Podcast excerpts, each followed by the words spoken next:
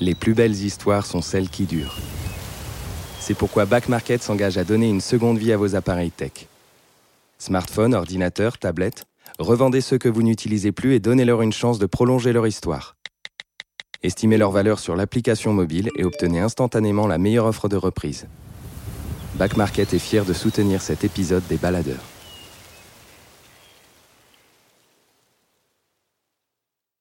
Les baladeurs, une série audio Les Others. Des balades, des aventures, Des aventures. des mésaventures en pleine nature. Prêt pour le départ? Prêt? C'est parti.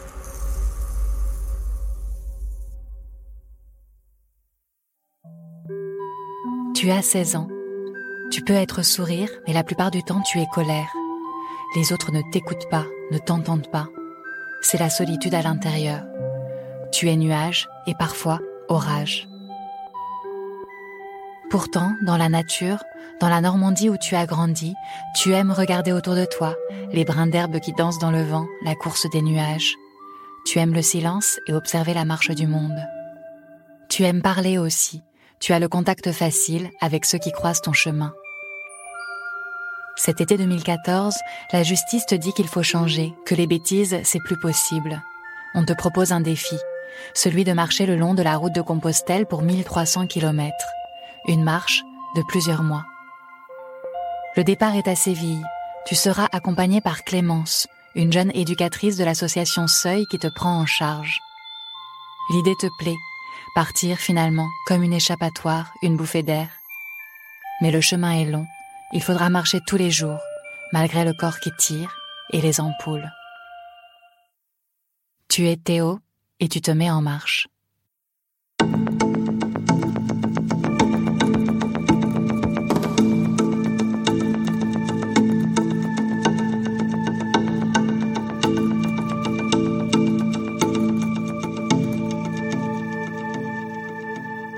J'étais en, j'étais en foyer à Saint-Lô, je crois. Ou c'était après Lorient. Après Lorient, ils m'ont un peu bougé et ramené euh, à Coutances. L'ambiance des foyers, c'est complètement différent par rapport à la vie qu'on peut passer normalement dans une famille. On rencontre des jeunes et la plupart des jeunes qui sont là-bas sont un peu ont beaucoup de difficultés pour avancer et en fin de compte ben, ont tendance à te mettre plus bas plus bas que terre et te faire faire des bêtises. Alors bah t'as tendance à suivre. Après il y a eu les familles d'accueil aussi où c'est complètement un environnement différent. C'est une famille qui qui prend pour sa famille alors que c'est pas ta famille. C'est mais après les foyers pour moi euh, le, le plus difficile dans les foyers c'est que ben les jeunes sont laissés à eux-mêmes ouais même si on a des gens qui nous cadrent derrière mais ils sont ils sont en train ils ont plusieurs personnes à cadrer alors ben pour eux-mêmes c'est pas c'est pas simple mais même pour nous on demande énormément d'attention à cet âge-là alors euh, on a tendance à essayer de se faire voir mais par n'importe quel billet de de bêtises pour en arriver à en arriver là.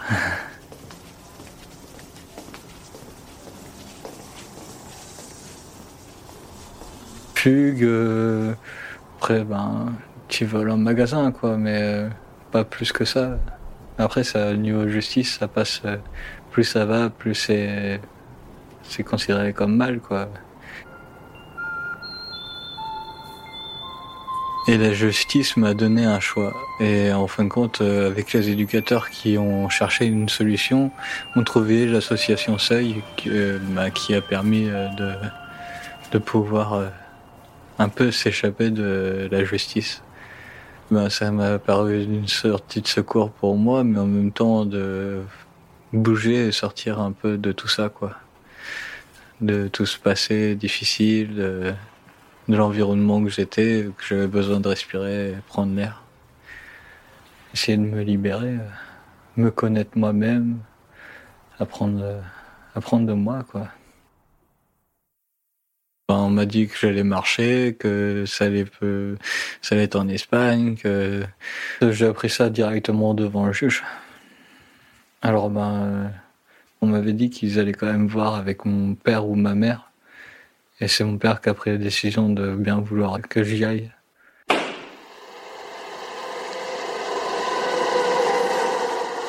Et à partir de ce moment-là, bah, ça s'est fait tout seul. Moi, j'ai juste eu un rendez-vous que je devais prendre le train pour aller euh, à Paris pour voir l'association, pour voir comment ça se démarche, si vraiment j'ai envie de la faire. Après, ils nous redonnent un rendez-vous pour nous dire, ben oui, vous êtes pris ou pas. Et à partir du moment qu'on est pris, ben, c'est là qui, qui nous attrape et il nous dit, bon, ben c'est parti.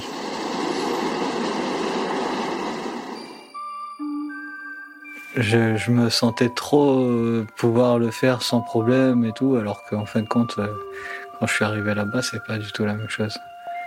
Euh, on a eu quand même un stage d'une semaine où on s'entraîne un peu à marcher, à apprendre à connaître notre accompagnante et tout, et ça se passe en Bretagne, à côté de Rennes. On est censé s'entraîner à gérer notre nourriture, juste le temps de mettre un peu dans le bain, s'habituer à l'équipement, s'habituer à l'accompagnante. Euh, si ça le fait ou pas. On apprend à vivre ensemble.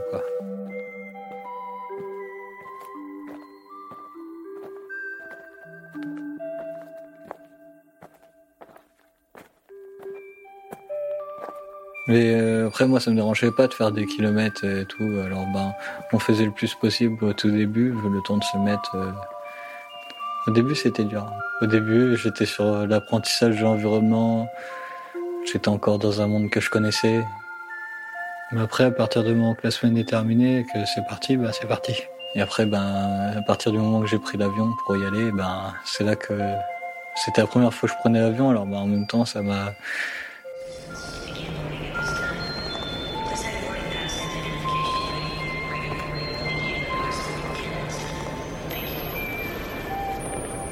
Je sais plus, il y avait un numéro du vol et c'était écrit T et un O. Alors ben, je pensais que c'était pour moi, quoi, fait exprès. On est au-dessus des nuages, on est. C'est beau, c'est beau, mais on dirait qu'on a une carte sous les yeux. Ça dure pas si longtemps que ça en fait de prendre l'avion. Je m'attendais à plus long, euh, un environnement plus large, mais c'est joli, franchement part quand les nuages cachent la vue, mais c'est joli quand même. Et après, ben, on a atterri.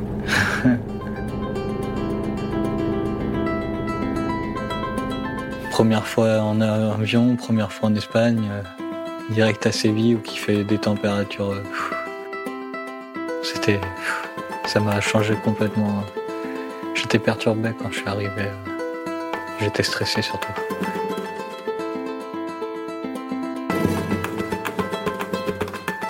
C'est beaucoup d'ambiance.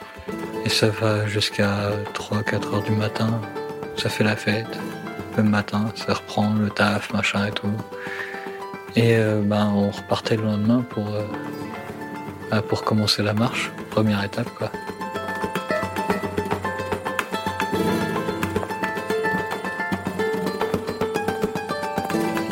C'était une marche à Saint-Jacques de Compostelle. C'était une marche assez connue pour, euh, bah, pour tous ceux qui avaient envie de, bah, de, de faire la paix avec son âme. Quoi.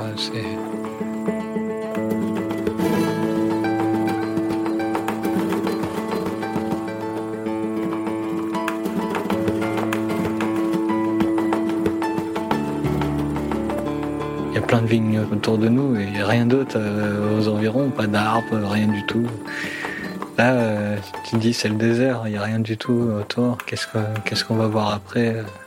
À chaque fois qu'on avançait, on était là, vivement que l'étape se termine pour voir ce qu'il y a derrière.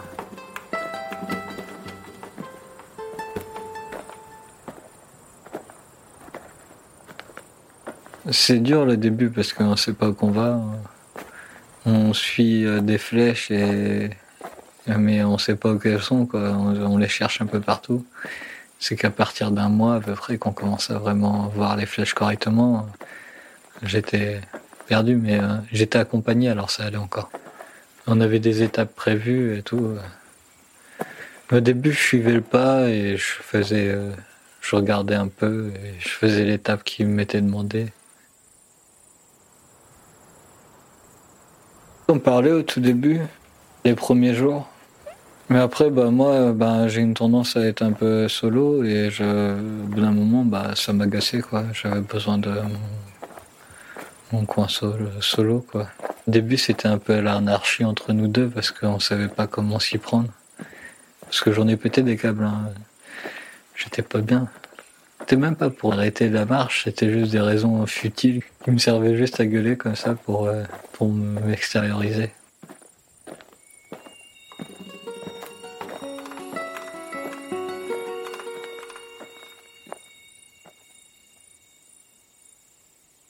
Des cafés dosettes dans, notre, dans le sac. J'avais toujours ça. Prenais le café avant de partir c'était Au début, c'est physiquement, parce qu'en fin de compte, il faut que s'habitue à un environnement, que ton corps t'habitue à ton sac à dos, bah, les, chaussures et les ampoules. Il y a certaines heures où il faut marcher, certaines heures où il faut pas, surtout quand tu pars du sud. On commençait tôt le matin et on arrivait en début d'après-midi euh, quand le soleil était déjà assez haut. On avait nos bouteilles d'eau prévues et tout.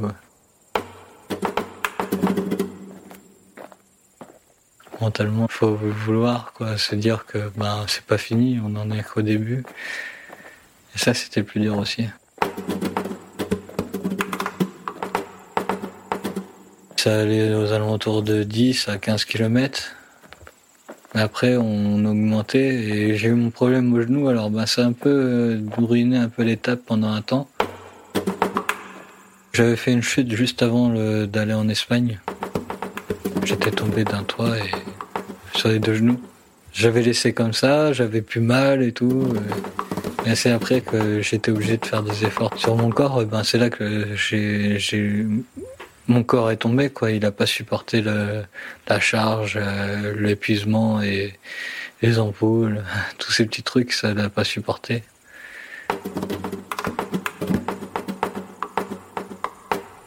En fait, on a été voir un kiné et après j'ai mis des sortes de de bandelettes là qu'on met autour des genoux pour, pour marcher. Et après, ça, ça allait mieux. Je mettais une pommade qui était très efficace. Et je faisais des kilomètres sans problème. Et après, on a remonté à 30, après 50. Le gros, c'était 54, 55, je crois, un truc comme ça, à la journée.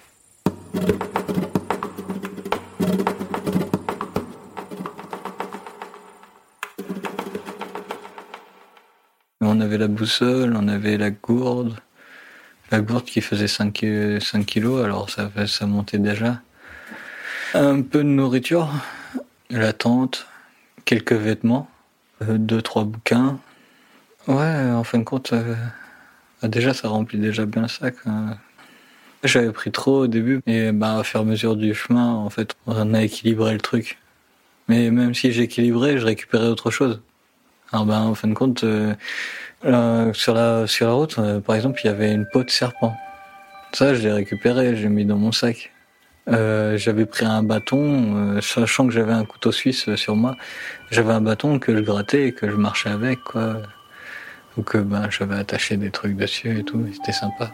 Et j'avais même fait des petits dessins. Et il y a ben des trucs comme ben, des coquilles Saint-Jacques qu'on nous donne. Moi, j'avais un harmonica par une dame euh, qui, parce qu'on avait marché avec elle et tout, elle m'appréciait bien, alors elle m'a donné un harmonica. Tout plein de trucs comme ça, en fait, que ça s'accumule et bah, t'as pas envie de les jeter, t'as envie de les garder. J'ai vu des familles euh, faire la marche, mais en vélo, quoi. Faire la marche de Compostelle, c'était sympa. Après, t'as les marcheurs en vélo, t'as les marcheurs euh, T'as plein de marcheurs différents qui ont chacun leur capacité de faire les choses. Des, Allemands qui venaient d'Allemagne et qui ont fait tout le sud jusqu'en Espagne et qui ont les retrouvés sur notre route à nous et qui ont mis des mois avant d'arriver là, quoi. Et c'était fort. Des gens qui ont fait de la marche depuis des, années, et même des Espagnols. Hein. Moi, je, perso, j'aime bien discuter avec les gens. Alors, j'ai pas eu trop de problèmes.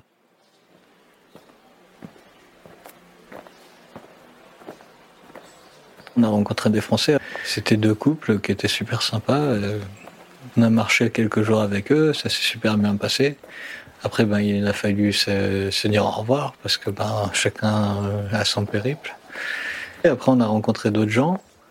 C'était portugais, espagnol, dans les auberges aussi. Les auberges, des fois, ben, il y avait personne, ou des fois, ben, on discutait avec les gens qui y avaient là. Et chacun avait une expérience de vie différente à nous expliquer. Des Espagnols qui, essayent d'apprendre la langue française et que nous, on essaye d'apprendre la langue espagnole, alors ben, ça aide. Moi, je sais que ben, j'avais rencontré une Espagnole qui m'avait donné un trèfle à quatre feuilles. C'était, très gentil de sa part, que j'avais gardé. Le truc, c'est qu'en fait, on doit passer dans les auberges de jeunesse pour tamponner. On a, on a une feuille pour tamponner. Comme ça, quand on arrive à Santiago, en fait, dès que la feuille est remplie, paf, on arrive à Santiago, on aura fait les 1000 km. C'est un peu une preuve de, de, notre voyage. Et en fin de compte, ben, tout dépend des auberges, parce que ben, on a eu des auberges où il y avait du monde, et il y en a d'autres où il n'y avait personne du tout. On s'est retrouvé tout seul, on fait juste nos courses, et voilà. Il y en a d'autres, il y avait du monde et là, des fois, il y en a qui parlent pas. Te, on était surtout là-bas pour se reposer, quoi.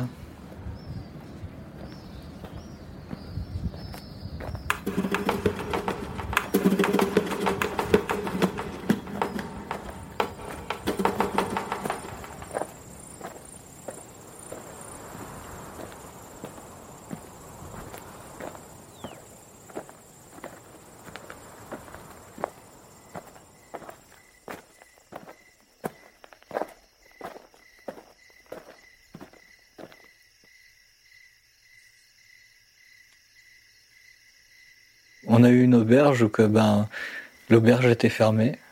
C'était en plein milieu des oliviers. Il n'y avait rien, pas d'eau, pas de rien pour se loger, rien du tout. Heureusement qu'on avait les tentes et heureusement qu'on a croisé des gens en voiture. On a croisé juste un camionnette dans le champ et tout, et en fin de compte, le gars, il avait un peu d'eau, il nous a donné un peu d'eau, sinon on n'avait rien du tout. Cette nuit-là, c'était un peu galère, on n'avait rien prévu à manger, mais le soir, ben, j'avais, euh, on a discuté un peu, euh, il y avait les étoiles et tout. Et euh, après, ben, je suis parti me coucher. Je lisais, en fait, je lis rarement des bouquins, mais là, je m'étais mis dans Jules Verne. C'est là que j'ai commencé, en fait, à lire. Parce que, ben, je m'ennuyais, je savais pas quoi faire. À la lampe torche, et on a commencé à lire comme ça. C'était Clémence qui avait ça dans son sac. Et elle m'a dit, ben, si tu veux, je te prête et tout. Alors, ben, au début, je lisais devant elle. Et après, ben, en fin de compte, ben, j'ai continué à lire tout seul.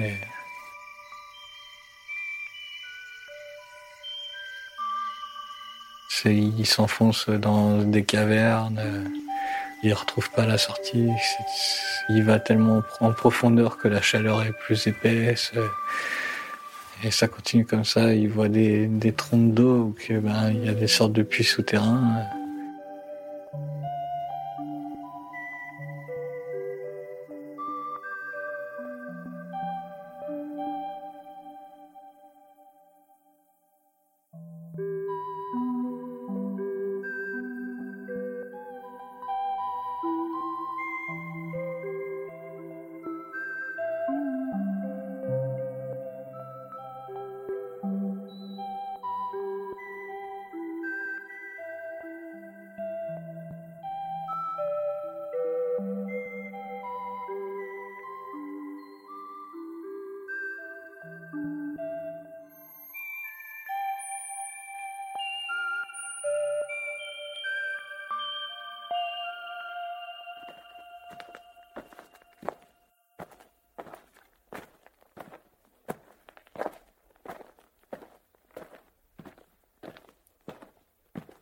Moi, euh, en fin de compte, j'avais pas d'ampoule.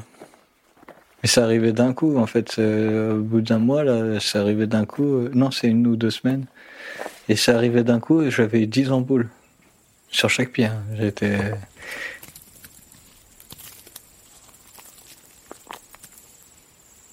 Et en fin de compte, ben, on, prenait du fil à coudre et une aiguille et on les perçait comme ça. Et on attendait. Et euh, bah, le lendemain, il fallait repartir et tout. Ça faisait mal, mais bon, on le faisait quand même. Mais après, euh, bah, les pieds s'adaptent, alors bah, ça allait tout seul.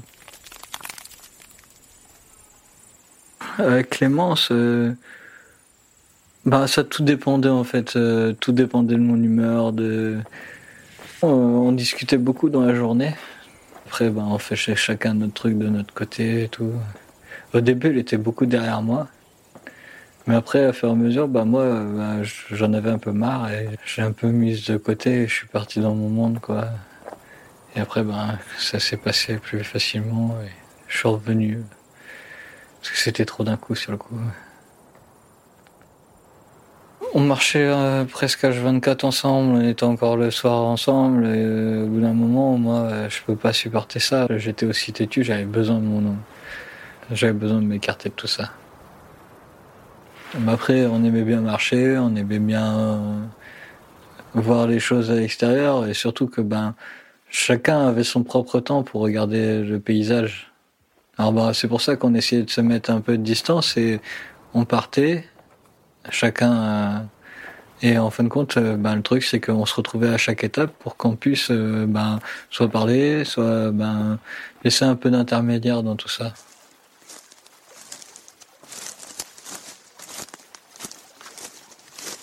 Ben, je mettais moins de temps à marcher tout seul que accompagné quoi. C'est pas la même distance, c'est pas la même façon de marcher. Faut s'adapter. J'avais pas trop envie de m'adapter, j'avais juste envie de marcher comme je voulais, regarder le paysage, les animaux, le chemin, comment il change différemment, faire plus attention à des plus petits détails qu'on ne voit pas quand on est accompagné.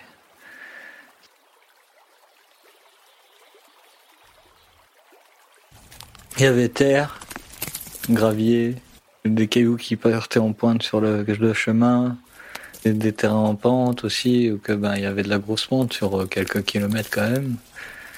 C'est là qu'on s'acharne. Moi, je m'acharnais le plus sur ces montées-là. Et sinon, des fois, c'était tout plat, tout calme.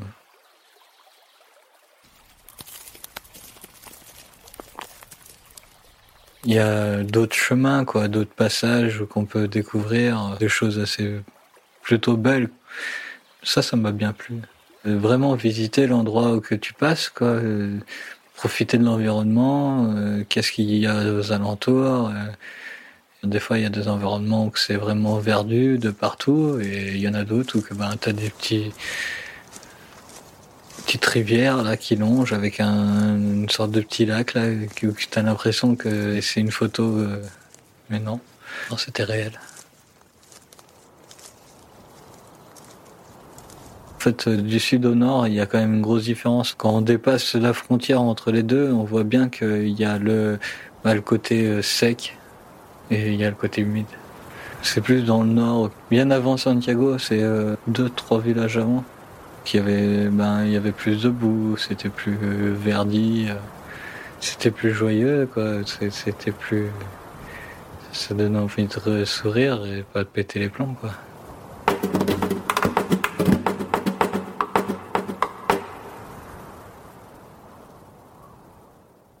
quand on finissait l'étape, eh ben, on nous demandait de remplir notre carnet.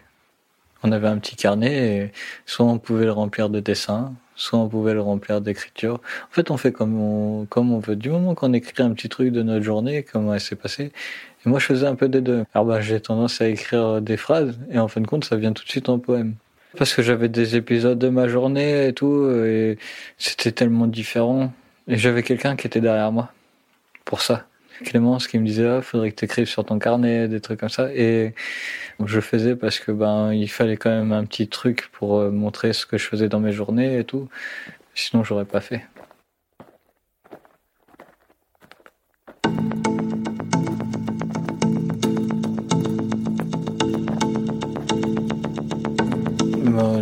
Ça faisait déjà trois semaines un mois qu'on avait bien marché je commençais à être un peu épuisé, je savais pas, savais pas comment, j'étais encore dans le, perdu quoi.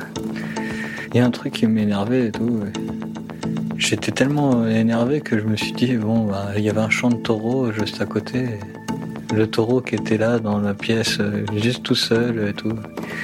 je suis monté par-dessus la barrière. Je suis allé voir le taureau, je lui ai dit vas-y, fonce-moi dessus. Aucune réaction, rien. Alors je suis retourné, j'ai refait demi-tour et ça s'est repassé correctement. Quoi. Je sais pas, ça m'a pris comme ça d'un coup.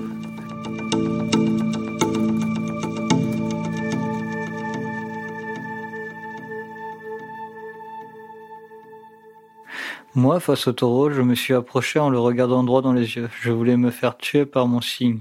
J'ai passé la barrière, je suis rentré dans l'enclos. J'ai rien senti. Le taureau était trop calme, je voyais dans son regard qu'il n'allait rien me faire. Et ça m'a vraiment embêté, car moi je voulais vraiment mourir à ce moment-là. Je me suis remis en marche et je repensais au taureau. Je lui ai parlé avec le regard, il m'a dit laisse-moi tranquille, je mange, j'ai faim.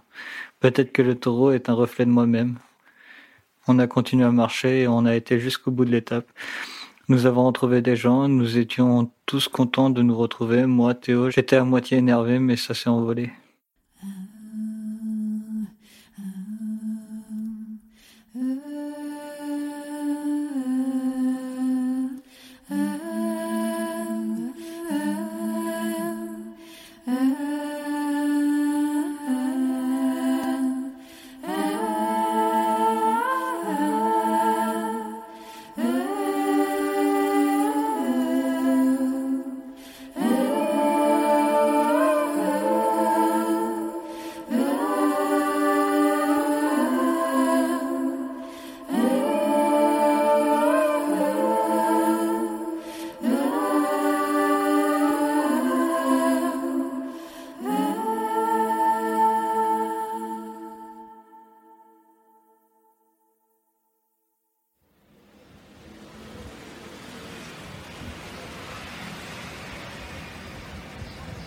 Ouais, ça faisait déjà deux mois de marche. Euh, on avait déjà bien avancé tous les deux, moi et Clémence. Et quand on arrivait à Santiago, c'était euh, l'étape pour dire qu'on avait fait 1000 km.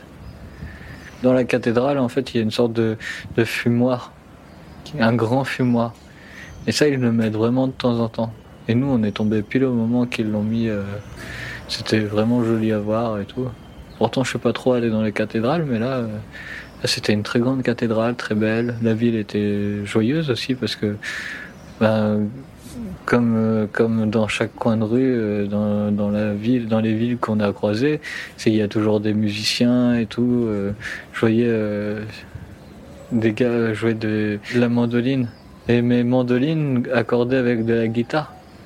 Et on écoutait ça et tout.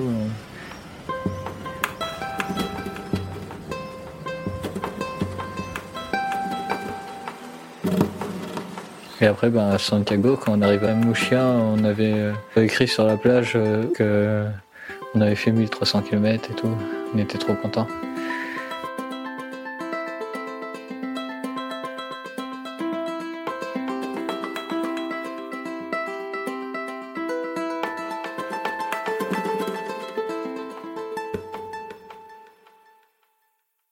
Il y a juste euh, la toute dernière étape qu'on a fait ensemble.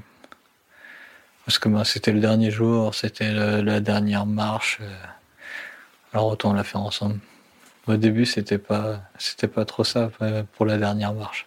Entre nous, euh, c'était pas trop. On était parti d'un village et en fin de compte,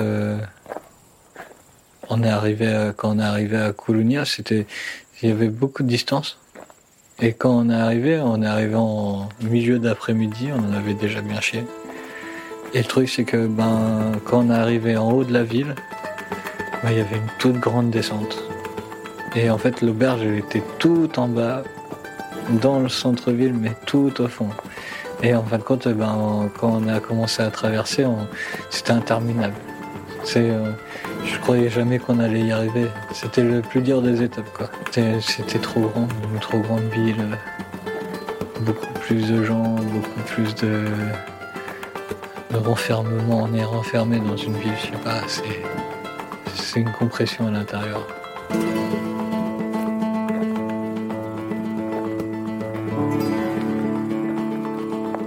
Après, c'est quand on est arrivé au bout de l'étape qu'on a commencé à un peu être mieux. Quoi. On était content, on avait fini tout ça, on est arrivé au bout, au bout des peines qu'on a vécues l'un vers l'autre et en même temps bah, on est arrivé.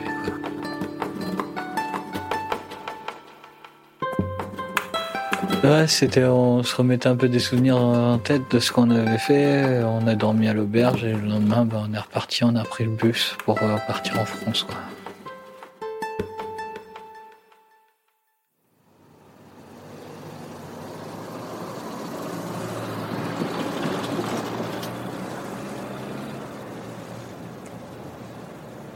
On a pris le bus euh, bah, en partant de, Coruña. Et euh, on a remonté bah, en France, comme ça, on a passé la frontière et on est remonté jusqu'en Bretagne, où qu'on s'était, euh, on avait eu notre première semaine d'initiation. Là, on est resté deux trois jours, là, le temps de remettre un peu tout, tout tranquillement, et après, ben, en fin de compte, ben, obligé de se dire les adieux. C'était terminé. Ce qui était bizarre, c'était de poser le sac à dos. Poser le sac à dos, enlever les chaussures, se remettre dans. Et on vidait les frigos, on était. C'était la fin, quoi. Après, ben. Bah, c'est vrai qu'on s'était habitué euh, à se voir. Alors, ben, il y a quand même un lien qui, qui est difficile à faire partir. Parce que, ben, quand on part, euh, on s'était créé ce lien, on avait euh, vécu toute cette aventure ensemble, et en fin de compte, on, on se délaisse comme ça, euh, comme ça, de genre en main, ça, même si on le savait, mais c'est toujours dur. C'est triste un peu. Après, on prend les cartes en main et c'est reparti, quoi. Faut se remettre dans la vie normale.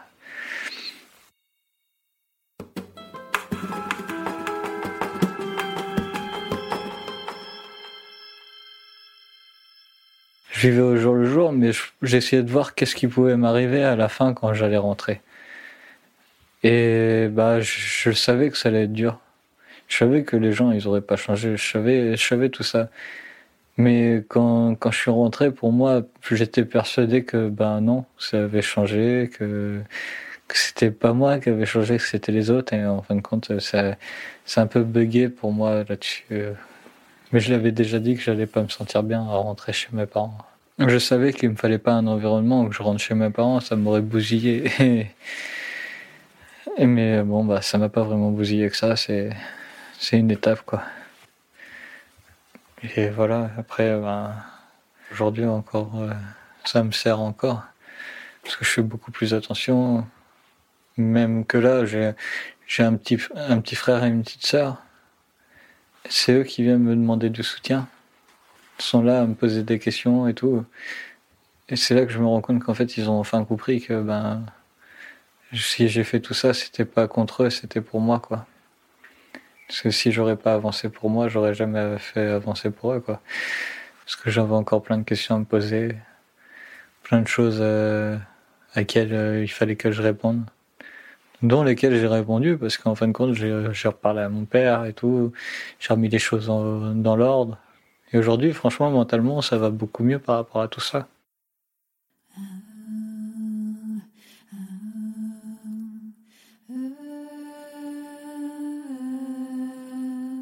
Tu as aujourd'hui 20 ans, des projets, les jambes qui te démangent et l'envie de repartir, vers les Alpes peut-être, gravir une montagne, ta montagne. Tu es Théo et tu es en route. Merci à l'association Seuil et à Paul Dalacroix pour son aide dans la réalisation de cet épisode.